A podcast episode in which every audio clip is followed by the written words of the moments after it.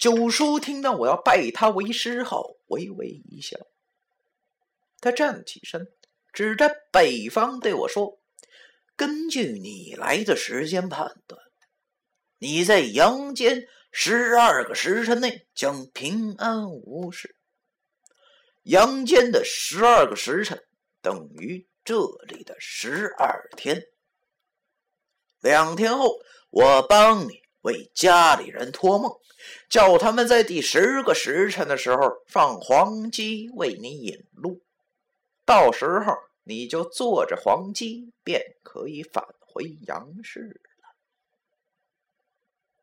一听到了回去的方法，我心中立马充满了希望。哥们儿也不是啥不开窍的人。没等九叔说，我就忙学着电视里演的那样跪在他面前，叫了声“多谢师傅”。九叔望着我叫他师傅时，神情有些激动。要知道，阳间的一个时辰就等于这里的一天。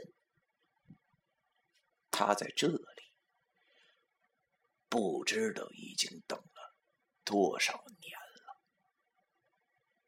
而今日，终于得偿所愿，日后碰见罕友，也可毫无遗憾了。